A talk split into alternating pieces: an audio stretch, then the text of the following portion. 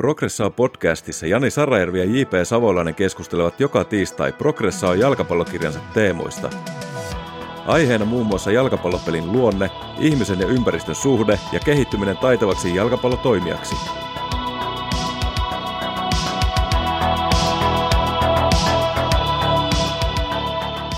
Hyvää päivää, hyvä kuulija. Tervetuloa jälleen kerran Progressa podcastin pariin.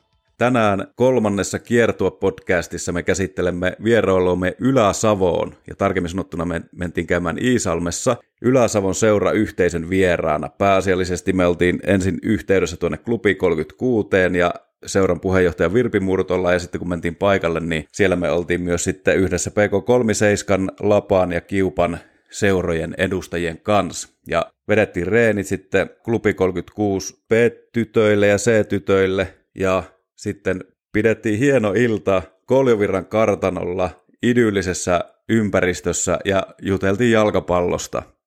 Nyt voidaankin heti siirtyä sitten Klubi 36 puheenjohtajan Virpi Murtolan ja valmennuspäällikkö Marko Pesosen haastatteluun, eli antaa heidän ensin kertoa, minkälaista työtä he tekevät täällä Ylä-Savossa, ja sitten podcastin lopuksi JPn kanssa reflektoimme vierailumme antia. Voisitteko kertoa hieman historiaa ja nykytilaa iisalmelaisesta ja yläsavolaisesta jalkapallosta? Iisalmelainen jalkapallo on kehittynyt niinä päivinä, mitä minä tässä mukana olen ollut. Rapiat 45 vuotta. Niin, niin junioripuoli sekä poika- että tyttöpuolella on varmasti mennyt paljon eteenpäin. Ja tuossa 90-luvun loppupuolta kun elettiin, niin täällä Iisalmessa, niin PK puolella pelattiin b SM-sarjaa, a ykköstä. 2000-luvun puolella klubissa sitten oltiin vakituisesti, niin B1 käytiin joku vuosi BSM-sarjassa. Niin niistä vuosista niin kuin näissä vanhemmissa ikäluokissa tietysti voisi sanoa, että on tippunut taso, kun nyt pelataan ykköstä, kakkosta korkeimmillaan. Mutta se, että pelaajamäärä on kasvanut niistä 90-luvun vuosista, niin aika paljon. Ja taas jos puhutaan sitten edustus, edustusjalkapallosta, niin silloin 80-90-luvun vaihteessa pallokerhon edustushan pelasi ykkösessä ja siellä taisteli ihan kärkisijoista. Ja nyt on sitten muutaman vuoden pelannut kolmosta ja toivottavasti sieltä sitten tulevaisuudessa taas pystyy nousemaan kakkoseen. Harrastajamäärät on nyt saatu PK puolella on 300 pelaajaa ehkä pikkasen päälle ja klubin puolella nyt menty yli 200. Alimmillaan klubin puolella se kävi 69 pelaajassa. Jos sitä siihen vertaa, nyt meillä on kumminkin yli 220 pelaajaa, niin, niin se on huikea nousu. Että jotain täällä on niin oikeinkin tehty oli vuosi 2017, kun mukaan tulin. Ja sitten ajateltiin, että no tässä on vaihtoehtona se, että me yhdistää, yhdistetään voimamme siinä vaiheessa PK kanssa ja ollaan niin kuin sitten yksi, yksi yhteinen Ylä-Savon seura. Tai sitten kokeillaan, että saadaanko me tyttöjä oikeasti lisää toimintaan mukaan.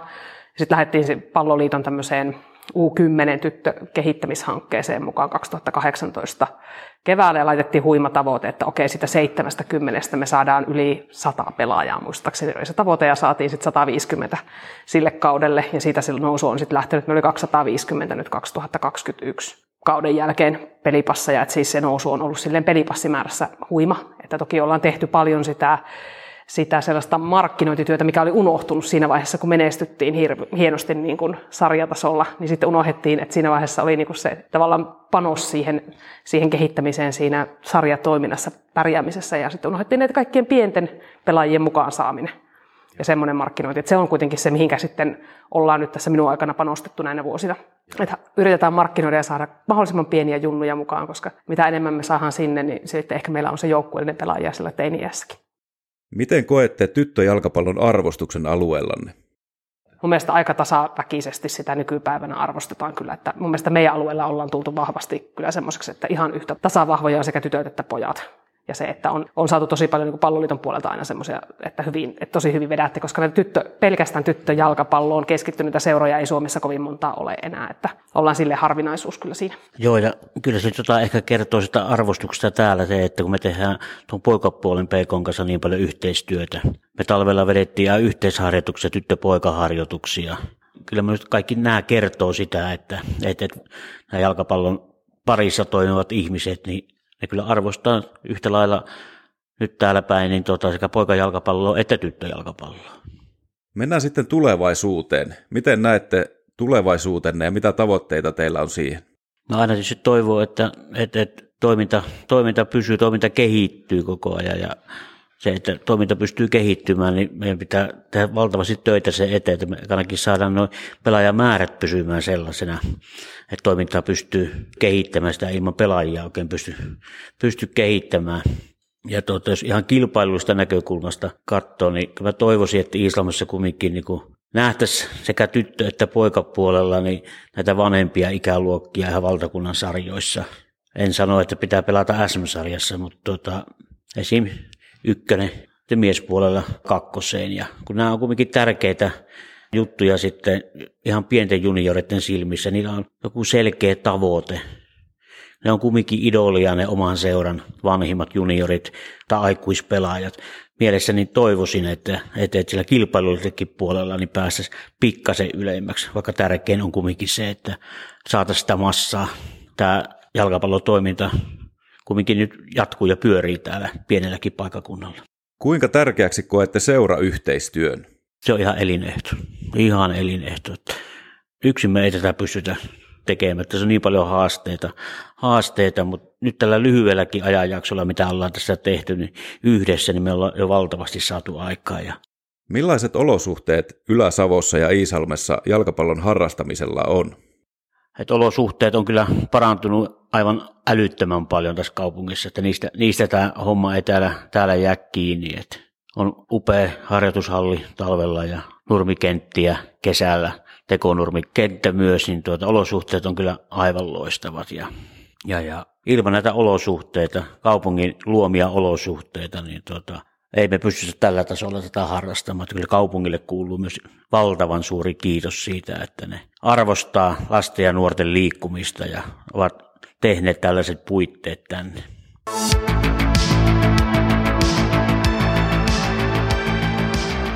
Nyt me kuultiin Markon ja Virpin ajatuksia Ylä-Savon jalkapallosta. Oli paljon taas hyvää asiaa, mielipiteitä, mutta me isketään nyt meidän mielestä kolmen tärkeimpää teeman kiinni. Ensimmäisenä olosuhteet. Mitä siitä, Jani?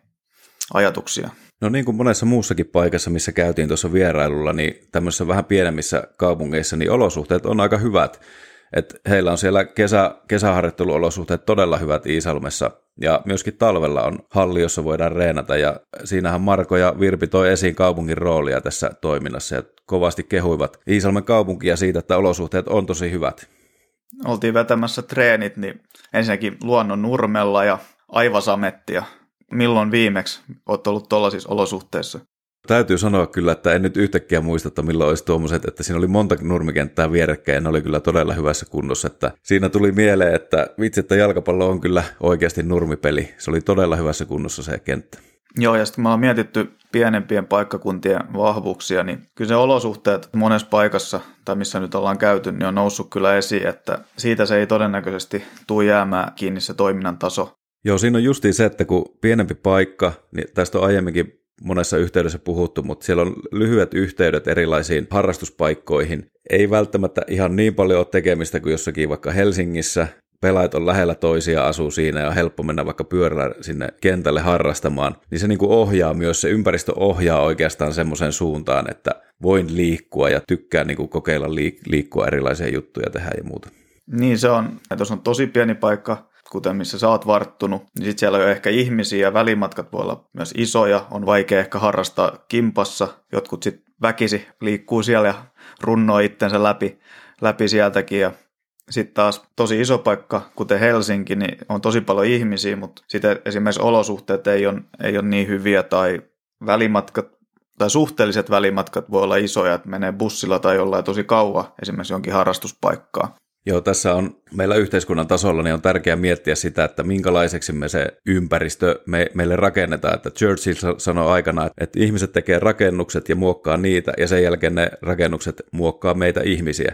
Että minkälaista ympäristöä meillä siinä on, niin on todella tärkeää. Ja monesti tämmöisissä pienessä paikoissa, niin okei, siellä on ehkä mahdollisempaakin se, siellä on vaikka tilaa enemmän ja muuta, mutta isoissakin kaupungeissa olisi hyvä miettiä, että ei me voida rakentaa ihan täyteen niin kuin isoja kaupunkeja, jotakin betonihirviöitä, tiedätkö, ihminenhän tulee masentuneeksi semmoista, kun katsot sitä ympäristöä tämmöistä näin, että meillä pitää olla siellä mahdollisuuksia liikkua ja luontoa pitää olla ympärillä myös. Ja tämä, tämä antaa meillekin hyvän reflektiopisteen, että meidän kirjassa puhutaan paljon siitä ympäristön vaikutuksesta, ihan harjoitusympäristö, mitä esimerkiksi kentällä tapahtuu, kun harjoitellaan jalkapalloa, mutta mut sitten myös se ihan koko isomman skaala ympäristö, esimerkiksi kaupunki tai jopa niin kuin koko maa. Joo, kyllä. Tästä kirjoitetaan paljonkin meidän kirjassa ja me pidetään sitä hyvin tärkeänä ja se tässä on tullut kiertua aikana myös esille, että meillä on erilaisia ympäristöjä ja ne oikeasti vaikuttaa ihmisten käyttäytymiseen sitten.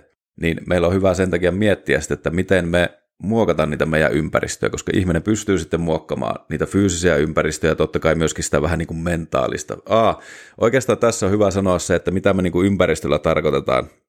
Ympäristö meille enemmän on niin kuin sitä kokonaista ympäristöä, eli se vähän niin kuin käsittää sen fyysisen ympäristön, mutta myös semmoisen mentaalisen mielentilan, että se on niin kuin kokonainen se ympäristö, missä me eletään – et se ei ole niin kuin, vähän niin kuin, että ihminen ja ihmisen kulttuuri jotenkin erillään fyysisestä ympäristöstä, vaan ne kaikki tulee kiinteästi kiinnittyneenä toisiinsa. Se on se ympäristö meille. Kyllä, ja tästä päästään oikeastaan toiseen teemaan, joka on tosi tärkeä, eli tyttöjalkapallon arvostus. Me oltiin eka Kouvolassa, Savonlinnassa. Siellä oli erittäin iso viesti, eli Kouvolassa oli, että tyttökin voi pelata jalkapalloa arvostus ei ehkä ollut ihan kovin korkea siellä, mutta he lähti, että nyt me näytetään tämä ja tämä on se juttu. Ja sama oli tuolla Savonlinnassa, että jos ei meitä pidetä minä, niin nyt me tullaan ja näytetään. Mutta sitten kun me siirryttiin tonne Ylä-Savoon, niin sitten he koki taas, että siellä paikallisessa ympäristössä tyttöjalkapalloa arvostetaan jo aika paljon. Joo, Virpi ja Pessi kumpikin sitä siinä puhuu, että tuota, tyttöjalkapalloa heidän mielestä kyllä arvostetaan alueella. Ja oli mielenkiintoinen se heidän esitys siitä, että miten tuota, tytöt ja pojat treenaakin yhdessä aika ajoin. Et siitähän on paljon ollut puhetta, että voisiko tuota, sitä enemmänkin tehdä, että siitä voisi olla hyötyä, että tytöt ja pojat treenaa yhdessä aika ajoin ainakin, ja eri ikäisetkin voisi joskus treenata yhdessä, niin tuolla Ylä-Savossa Iisalmessa, niin sitä tehtiin jo. Joo, se oli mukava kuulla ja tuntea se, että he koki, koki että se ei ole niin kuin sellainen asia, että heidän, heidän pitäisi todella paljon nyt eka taistella siitä arvostuksen saamisesta ja nostamisesta, vaan he pystyvät niin kuin, esimerkiksi toi tosi hyvä, mitä Marko, Marko eli Pessi kertoo, että he on tehnyt tällaista yhteistyötä seurojen välillä, mistä tyttöpelaat voi mennä, mennä poikien treeneihin ja saada erilaisia kokemuksia sieltä, jotka sitten mahdollisesti auttaa heitä sit siinä heidän pelaajapolullaan oppimaan jotain, joitain asioita, mitä he ei ehkä ehkä muuton oppis. Ja siellä oli tosiaan peleissäkin ollut tyttöjä poikien peleissä ja oli mennyt hyvin kuulemma pelit ja tytötkin oli ollut hymy kasvoilla peleistä kotiin tullessa, että hyviä kokemuksia heillä oli tästä. Mitäs me selitettäisiin, mikä on se juttu ehkä siinä, että, että jos puhutaan niin tyttöpelaajista, mikä se hyöty, jos nyt mietitään niin kuin, vähän niin kuin pelaajakehitystä, niin mikä se hyöty voisi olla siinä, että tytöt harjoittelee ja tai pelaa poikien kanssa tai poikia vastaan? Joo, no jos lähdetään vaikka ekologisen dynamiikan näkökulmasta ajatellaan tätä asiaa, niin taidon oppiminen, niin siinä tarvitaan vaihtelua esimerkiksi. Mutta se vaihteluhan ei ole niin teknistä vaihtelua pelkästään, vaan se on myös sitä, että minkälaisten ihmisten kanssa sinä teet siellä sitä harjoittelua ja pelaat. Ja kun meillä on erilaisia ihmisiä mukana siellä harjoituksissa ja peleissä, niin me opitaan toimimaan heidän kanssa hyvin. Ja me opitaan esimerkiksi ohjaamaan toisia, että hei, että mene sinä tuolta vasemmalta ja ynnä muuta tämmöistä niin siinä on yksi näkökulma tähän, että miksi se voisi olla hyvä meille. Joo, just tuo vaihtelu. Sitten jos esimerkiksi pojat on joissain asioissa vähän parempia, niin sitten tulee se, mitä on puhuttu, se sopeutuminen. Joku asia, mitä sä oot tottunut tekemään, sä oot vaikka tottunut ottaa pallon haltuun tietyllä tavalla, niin nyt sulla on erilaisia pelaajia vastassa, niin se ei enää toimikaan. Ne niin kuin esimerkiksi pystyy tota, noin siihen haltuottoon jälkeen sen niin kuin pallon tai se pallon niin kuin kiinni ja sitten ne saa, saa riistettyä sitä monta kertaa. Sitten pitääkin sopeutua tuohon. Nyt tulee niin kuin menetyksiä, nyt pitää tehdä jotain toisi, jolloin sit, silloin positiivisia vaikutuksia mahdollisesti oppimiseen just. Sitten tämmöinen sosiaalinen ja eettinen näkökulma on se, että että me voidaan ajatella, että jalkapallo on vain vähän niin kuin jalkapallo. Että jalkapallo on jalkapalloa, kaikki voi sitä pelata – eikä siinä tarvi silleen älyttömästi alkaa erottelemaan, että kun mennään pelaamaan, otetaan se ryhmä sinne, sinne tulee erilaisia ihmisiä sinne ja sitten aletaan, aletaan peli pystyy ja yritetään saada se peli toimimaan. Ja tietysti yleensä siihen liittyy se myös, että yritetään voittaakin se peli, mutta jo e- eri ryhmillä on erilaisia tavoitteita, mutta kuitenkin yrit, mennään pelaamaan, yritetään saada peli toimimaan ja sitten vaan pelataan, eikä niin mietitä, että ketähän sillä nyt on pelaamassa. Just näin, että jalkapallo on jalkapalloa ja jalkapallo pelaa pelaajat ja that's it, ei meidän tarvi, meidän tarvi miettiä muista muuta ja nautitaan siitä jalkapallon hienoudesta ja pelin kauneudesta. Kyllä. Eli tästä päästään viimeiseen ja meidän mielestä tärkeimpään teemaan, eli seurojen väliseen yhteistyöhön. Sehän on sellainen jopa murheen kryyni suomalaisessa jalkapallossa seuratoiminnassa.